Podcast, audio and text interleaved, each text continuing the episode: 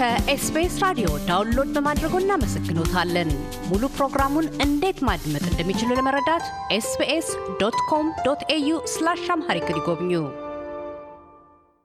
ቀደም ሲል ከዶክተር አሸናፊ ጎሳኤ የኢትዮጵያውያን ምሁራንና ባለሙያዎች መድረክ ዋና ጸሐፊ ጋር ባካሄድነው ቃለ ምልልስ ስለ መድረኩ ምስረታና ትልሞች፣ የምሁር ትርጓሜና ሚናዎችን አንስተናል። ቀጣዩ የመናገሪያ ነጥባችን የሀገራዊ ምክክር ጉዳይ ነው። ለዚያም መንደርደሪያችንን ያደረግነው የኢትዮጵያውያን ምሁራንና ባለሙያዎች መድረክ ከማርች 12 እስከ ማርች 19 2022 ለማካሄድ ወጥኖት ባለው ጉባኤ ላይ ብሔራዊ ምክክርን የመናገሪያ አጀንዳው ያደረገው ለምንድን ነው?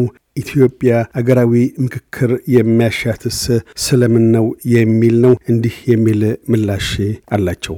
አመሰግናለሁ። ኢትዮጵያ አገራዊ ምክክር national dialogue ባለው ነገር በአሁኑ ጊዜ እንግዲህ በጣም አነጋጋሪ፣ ብዙ ሰዎች አስተያየት የሚሰጡበት፣ ብዙ ሰዎች በተለያየ መልክ የሚረዱበት ሁኔታ ነው ያለውና የተለያዩ ነገሮች በሀገራችን ወሳኝነት ያላቸው ነገሮች በሚሆኑበት ጊዜ ቀደም ብለን ምሁራንን በመጋበዝ በዛ ጉዳይ ላይ እንዲወያዩ ምርምራቸውን፣ የጥናት ውጤታቸውን ለሕዝብ እንዲያካፍሉ የማድረጉ ልምድ አለን። አሁንም ይሄ ነገር በጣም ሆት ኢሹ ነው እና ሰዎችን እየፈለግን ነው ያለ ነው። እነዚህ ሰዎች ምሁራን ቅድም ያልነው ቃሉን ልጠቀምበትና በእውቀታቸው በጣም የደረጁ ብዙ የተመራመሩ ልምድ ያላቸው ግድ ረጅም ዓመት የኖሩና ረጅም ጊዜ የሰሩ ሳይሆን ወጣትም ምሁራን በዚህ ሀሳብ አለን የሚሉ በተለያየ ድርጅት ውስጥ የሚሰሩ በተቋማት የሚሰሩ በዓለም አቀፍ ተቋማት የሚሰሩ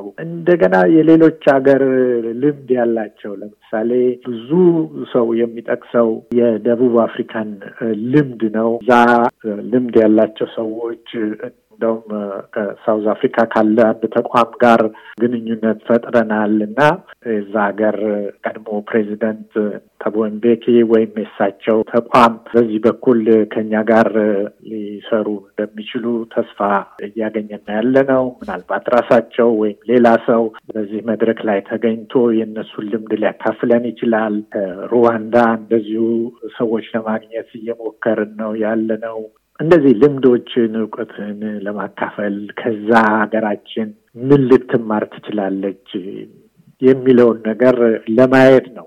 እንግዲህ ብሔራዊ መግባባት በዋናነት የሚደረገው በብዙ ሀገሮች እና ከሊትሬቸርም ከምንም እንዳገኘ ነው ግጭቶችን ለማስወገድ እና ለመፍታት ነው። ግጭት እንዳይመጣ ብሔራዊ መግባባት ወሳኝ ሚና ይጫወታል። አለመግባባት ካለ ግጭት አለ። ስለዚህ አለመግባባቶችን ለማስወገድ ግጭቶችን ለማስቀረት ነው። ግጭቶችም ካሉ አሉ፣ ሀገራችን ብዙ ግጭቶች አሉ። እነዚህ ግጭቶችንም በዘላቂነት ለመፍታት መግባባት ውይይቶች፣ ብሔራዊ መግባባት ወሳኝ ሚና ይጫወታል። ግጭትን ከማስወገድ እና ከመፍታትም ባለፈ በዘላቂነት ሰላምን ለማረጋገጥም ብሔራዊ መግባባት ጠቀሜታ እንዳለው ብዙ ሀገር ልምዶች እንደገና ከተለያዩ ጽሁፎችም መረዳት ይቻላል። ይሄ ደግሞ ዘላቂ ሰላም ስታረጋግጥ ብሔራዊ አንድነትንም ለማጽናት ይረዳል። አንድ ሆነን እንድንሄድ ነው እንግዲህ የተፈለገው። አሁን በኢትዮጵያ የሚወራው ልናደርግ ያሰብነው ነገር በዋናነት እንደ ጎላ ያስቀመጠው ብሔራዊ አንድነታችንን ጠብቀን ለማ በግለሰብ ደረጃ ሰብአዊ መብቶች ይረገጣሉ። እነዚህ የሰብአዊ ደህንነቶችን የመጠበቅንም በዚህ ጉዳይ ላይ አንስቶ በመነጋገር በመረዳዳት የሰው ልጆችን እኩልነትና መብትን አጥብቆ ጉዳያችን ነው ብሎ መረዳት፣ መከባበር እነዚህን ነገሮች መንገድ ይጠርጋል ማለት ነው። ይሄን ካደረግን አንድነታችንን ካለን ዘላቂ ሰላምን ካመጣን በእርግጠኝነት ለልማታችንና ለብልጽግናችንም ወሳኝ ሚና ይኖረዋል ማለት ነው። ስለዚህ በአንድነት የቆመ ሕዝብ፣ ሰላም ያለው ሕዝብ ትኩረቱ ምን ላይ ይሆናል ማለት ነው? ልማት ማምጣት፣ እድገትን ማምጣት፣ የተሻለ ህይወት፣ የተሻለ ኑሮን ለዜጎች ማመቻቸት፣ የስራ እድል መፍጠር፣ ኢንቨስትመንትን መሳብ ነው። የውጭም የሀገር ውስጥንም ኢንቨስትመንት ማሳለጥ ይቻላል። ምክንያቱም ሰላም አለ፣ ግጭት የለም፣ ብሔራዊ አንድነታችን ተጠብቋል፣ የሰዎች መብት ይከበራል፣ የህግ የበላይነት ተጠያቂነት ያለበት ዲሞክራሲ የሰፈነበት ሀገር ይኖረናል ማለት ነው። እነዚህን ነገሮች ሁሉ የሚነካካ ነገር ነው እንግዲህ ብሔራዊ መግባባታችን። ስለዚህ ይሄንን በጥሩ ሁኔታ በአግባቡ ግልጽነት ባለው መንገድ አሳታፊ በሆነ መንገድ በትክክል ከሰራንበት እና ተግባር ላይ ካዋል ነው ውጤት ልናገኝበት እንችላለን ማለት ነው። ስለዚህ በዚህ መልኩ ተረዳ ነው እና ይህን የመሰለ opportunity ካለ ሰዎች ደግሞ idea አላቸው። ውይይቱ ይካሄዳል እንግዲህ በሀገር ደረጃ ተብሎ ነው የምታስበው። የስ ቅድመ ዝግጅት ማድረግ ያስፈልጋል። የዛ ቅድመ ዝግጅት አካል ነው ይሄ። ከሌሎች ሀገር ምን ልምድ አለ ነው literature ኡ ምን ይላል በእንደዚህ አይነት ጉዳዮች ላይ እኛ ምን ልናደርግ እንችላለን? የሰው ዝግጅት ምን ይመስላል? አነጋጋሪ የሆኑ ብዙ ብዙ ጥያቄዎች አሉ። ኮሚሽን ይቋቋማል ተብሏል። ኮሚሽኑ ማን ነው የሚያቋቁመው? እንዴት ነው የሚቋቋመው?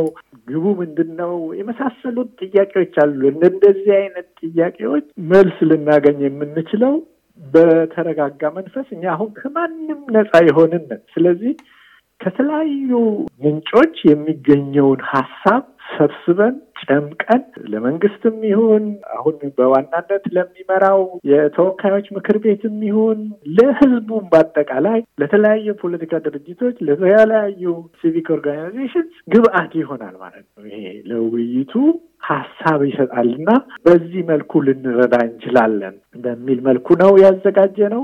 አሁንም call for paper ኣችን distributed ሆኗል። በዚህ አጋጣሚ እድሉን ስለሰጠኝ አመሰግናለሁ። ሀሳብ ያላችሁ ሰዎች ለህዝብ የሚቀርብ idea አለን የምትሉ ሰዎች እባካችሁን contact አድርጉን። ኦንላይን ገብታችሁ Forum for Ethiopian Scholars and Professionals የሚለውን ጉግል ብታደረጉ call for paper ኡን easily ታገኛላችሁ እና እባካችሁን ያው ካሳሁንንም contact አድርጉት፣ ከሱም ማግኘት ትችላላችሁ። እባካችሁ ለዚህ ጥሪ መልስ ስጡን ለማለት ነው። ስለ መግባባት የምንናገር ቅራኔዎች አሉ ማለት ነው ብለዋል እና ብሔራዊ መፍትሄ የሚሹ ብሔራዊ ችግሮች ምንድን ናቸው? ሁለትስ ይሄን ብሔራዊ ምክክሩ ላይ ተገኝተው ብሔራዊ መፍትሄዎችን ለመሻት ባለድርሻ አካላት እነማን ሊሆኑ ይገባል ዲያስፖራውን ጨምሮ ይላሉ? በጣም ጥሩ ጥያቄ ነው። አንድ ነገር ግን እርግጠኛ የሆንን ይመስለኛል።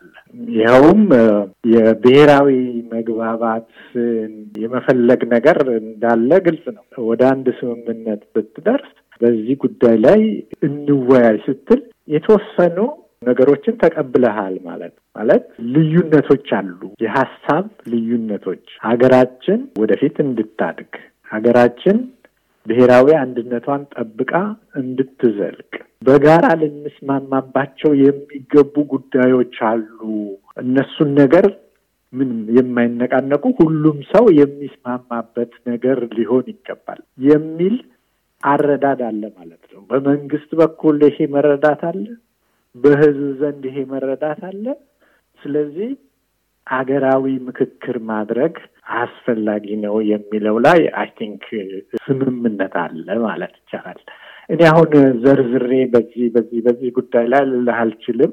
ምንድን ነው ካነበብኩት ኢትዮጵያ ሀገራዊ ምክክር ኮሚሽንን ለማቋቋም በታሰቡት ወይም በወጡት ዶክመንቶች ላይ ለመረዳት እንደቻልኩት ዋናው የመጀመሪያው የኮሚሽኑ ስራ አገራዊ ጉዳዮችን አስመልክቶ ያሉ ልዩነቶችን መለየት ነው።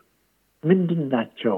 ይሄ ነው ህዝቡ እኛም ውይይት ላይ አሁን በምናደርገው ጉባኤ ላይ እንዲንጸባረቅ ከምንፈልጋቸው ነገሮች እነዚህ ናቸው። እነዚህ ነገሮች defined አይደሉም። እንዳየው አዋጁም ላይ በነዚህ በነዚህ በነዚህ ጉዳዮች ላይ ብሎ prescribe አላደረገም። ክፍት ናቸው መሆኑም ጥሩ ነው ብዬ ነው እኔ የማምነው። ያ ራሱ የሂደቱ አካል ነው። ህዝብን የሚያሳትፍ ነው። ምንድን ናቸው ችግሮቻችን ብሎ ህዝቡን መጀመሪያ መጠየቅ አለበት። ምሁራኑን መጠየቅ አለበት። የፖለቲካ ድርጅት መሪዎችን፣ የ civic organization leaders ን፣ የሃይማኖት ተቋማትን የመሳሰሉትን ሁሉ ባሳተፈ መልኩ ምንድን ናቸው really ልንግባባባቸው የሚገቡት ጉዳዮች የሚለው የመጀመሪያው ስራ ነው። እነዛን ነገሮች ለይተን ካወቅን ነው እንግዲህ የሚቀጥለውን step የምንወስደው። okay እነዚህ እነዚህ እነዚህ እነዚህ ጉዳዮች ከሆኑ ለምክክር የሚሆኑት አጀንዳዎች እነዚህ እነዚህ ናቸው ማለት ነው። በእነዚህ ጉዳዮች ላይ ነው የምንወያየው እና በጣም በጣም በጣም ጥንቃቄ ማድረግ ያስፈልጋል። እንግዲህ እነዚህን ነገሮች መለየት ላይ ከዛ ያነሳው ጥያቄ አለ። የምክክሩ ተሳታፊዎች ማን ናቸው? እነዚህን መለየትም በአዋጁ አይ ብሊቭ ለዚህ ለሚቋቋመው ኮሚሽን የተሰጡ ኃላፊነቶች ናቸው። ብዙ ቦታ እናነባለን። የተለያዩ ግሩፖች ናቸው። ዳያስፖራውን ይጨምራል፣ ይሄን ይጨምራል ምናምን ገና ነው። በፍጹም እዛ ጋር የተደረሰ ነገር ያለ አይመስለኝም። ገና የምክክሩ ራሱ የ process ኡ አንዱ አካል ነው። ማን ናቸው ተሳታፊዎቹ? እነዚህ stakeholders የሚባሉት እነማን ናቸው? በዚህ ሂደት ውስጥ በውይይቱ ውስጥ ተጠቃሚዎች ይኖራሉ፣ ተጎጂዎችም ሊኖሩ ይችላሉ። ስለዚህ stakeholders የሚባሉት በምታካሄዳቸው ፕሮግራሞች፣ ስራዎች ማን ነው affected የሚሆነው? ማን ነው benefit የሚያደርገው? እነዚህን በደንብ ለይቶ አንጥሮ ማውጣት ይጠይቃል እና ይሄ በጣም ትልቅ ስራ ለኮሚሽኑ የተሰጡ ናቸው። ማን ነው እዛ አወያይ የሚሆነው? ኮሚሽነሮች ይኖራሉ። እነሱ ናቸው ራሳቸው ናቸው የሚያወያዩት። ሌላ ሰዎችን identify አድርገው ብቃት ያላቸው ገለልተኛ የሆኑ እነዚህን ለይተው በዛ በውይይት በሚካሄድበት subject area ላይ ጠለቅ ያለ እውቀት ያላቸው ልምድ ያላቸው እነዚህን ሁሉ identify ማድረግ እና ውይይቱን እንዲመሩ ማመቻቸት እነዚህን ሁሉ ይጨምራል። ከዛ በመጨረሻ በምክክሮቹ የተገኙ ምክረ ሀሳቦችን ሰብስቦ summarize አድርጎ በዚህ በዚህ ጉዳይ ላይም እንደዚህ እንደዚህ ነው ሄደው በዚህ በዚህ ጉዳይ ላይ ይሄ ነው የህዝብ አስተያየት ሰቡ ህዝቡ የደረሰበት ነው የመግባቢያ ነገሮቹ እነዚህ እነዚህ ናቸው ብሎ የሚያቀርብ ኮሚሽን ነው I believe የሚቋቋመው። ይሄ የምክክር ነገር እንዲደረግ መታሰቡ፣ አዋጅ መውጣቱ፣ እነዚህ ሁሉ ነገሮች በጣም ጥሩ ናቸው። ግን ከሂደቱ የሚጠበቀው ተጨባጭ ውጤት ምንድን ነው የሚለው ግን really really very important ነው። አሁን እንደምንሰማው ብዙ ሰዎች በተለያየ መንገድ ይተረጉሙታል። ኮሚሽኑ ይመጣና ህገ መንግስት ይቀይራል የሚል አስተሳሰብ አለ። really እንደዛ አይነት mandate አላቸው ወይስ ህገ መንግስት ለመቀየር የሚያስችል ሀሳብ ወይም ምክረ ሀሳብ ከዛ ምክክር ሊወጣ ይችላል ነው? አንዳንዶች መንግስት እስከ መቀየር የሚያስችል ውጤት ሊኖረው ይችላል። ይሄ የሚሆን ነገር ነው really እነዚህን ነገሮች በደንብ መረዳት፣ መገንዘብ ይሄ የተለያየ ውይይት የሚካሄድበትን ነገር መስመር ማስያዝ እርግጠኛ ነኝ ኮሚሽኑ ገና ስላልተቋቋመ አሁን የሆነ ማጣሪያዎች፣ ጥቆማዎች ምናምኖች እየተካሄዱ ናቸው። እሱ እየተጣራ እየተጣራ ሄዶ በአግባቡ ኮሚሽኑ ተቋቁሞ ስራውን ሲጀምር እና እነዚህ ግቦች ነው ያሉኝ ብሎ እነዛን ግቦች በትክክል ለህዝብ ማስረዳት ይጠበቅበታል። ይህ ሁሉ ኮንፊውዥን አሁን አላማው አሁን ያለውን ግጭት ለማስቀረት በሰሜን ያለውን ጦርነት ለማስቀረት ነው። በዛ መካከል የሚደረግ ድርድር ነው። እኔ እንደሚገባኝ ብሔራዊ ምክክሩ ዋናው አንድን ግጭት ለመፍታት አይደለም። አጠቃላይ የሀገሪቱን በሀገሪቱ ውስጥ ያለውን ሁኔታ አጠቃላይ ግጭቶችን ለመፍታት ሊሆን ይችላል። ግን specific ለሆነ ጉዳይ የተቋቋመ አይደለም የድርድር እንትን አይመስለኝ። I think ቃሉንም ሲመርጡ ምክክር እንጂ እርቅ ሰላም ምናምን የሚሉ ነገሮችን አልተጠቀሙም። አሁን peace and reconciliation የሚባለውን አይነት የደቡብ አፍሪካውን አይነት የሚከተል ነው ብዬ አላምንም እና እነዚህን ነገሮች በደንብ ማጥራት expectation ን እንደው properly manage ማድረግ ይረዳል። ግቡ ምን እንደሆነ የውይይቱ ከዛ ደግሞ critical የሆነው ነገር process ኡ ምን እንደሆነ በደንብ ማሳወቅ በደንብ ህዝቡ ተገንዝቦ በትክክል ማካሄድ እንዲቻል ወሳኝ ስራዎች ከፊታችን ይጠብቁናል። የእኛም ጉባኤ ለዚህ ለዚህ የሚረዱ ግብአቶችን ለመስጠት ነው እንግዲህ እየሰራ ነው ያለ ነው። ዶክተር አሸናፊ ጎሳኤ የኢትዮጵያውያን ምሁራንና ባለሙያዎች መድረክ ዋና ጸሐፊ፣ ስለ ቃለ ምልልሱ እናመሰግናለን። እኔም ጊዜ ርስጥልኝ። ቅድም እንዳልኩት ትልቅ እድል ነው እኛ ለምናደርገው ጉባኤ ህዝብ እንዲሰማን በተለይ ሳተፍ እፈልጋለሁ ለሚሉ ሰዎች ይሄ መልእክት እንዲደርስ ስለረዳኸን እጅግ አድርጌ አመሰግናለሁ። እግዜር ይስጥልኝ። እያደመጡ የነበረው የ SBS አማርኛ ፕሮግራምን ነበር። የፕሮግራሙን ቀጥታ ስርጭት ሰኞና አርብ ምሽቶች ያድምጡ። እንዲሁም ድረገጻችንን በመጎብኘት on demand እና በ SBS mobile app ማድመጥ ይችላሉ። ድረገጻችንን SBS dot com dot au Amharic ን ይጎብኙ።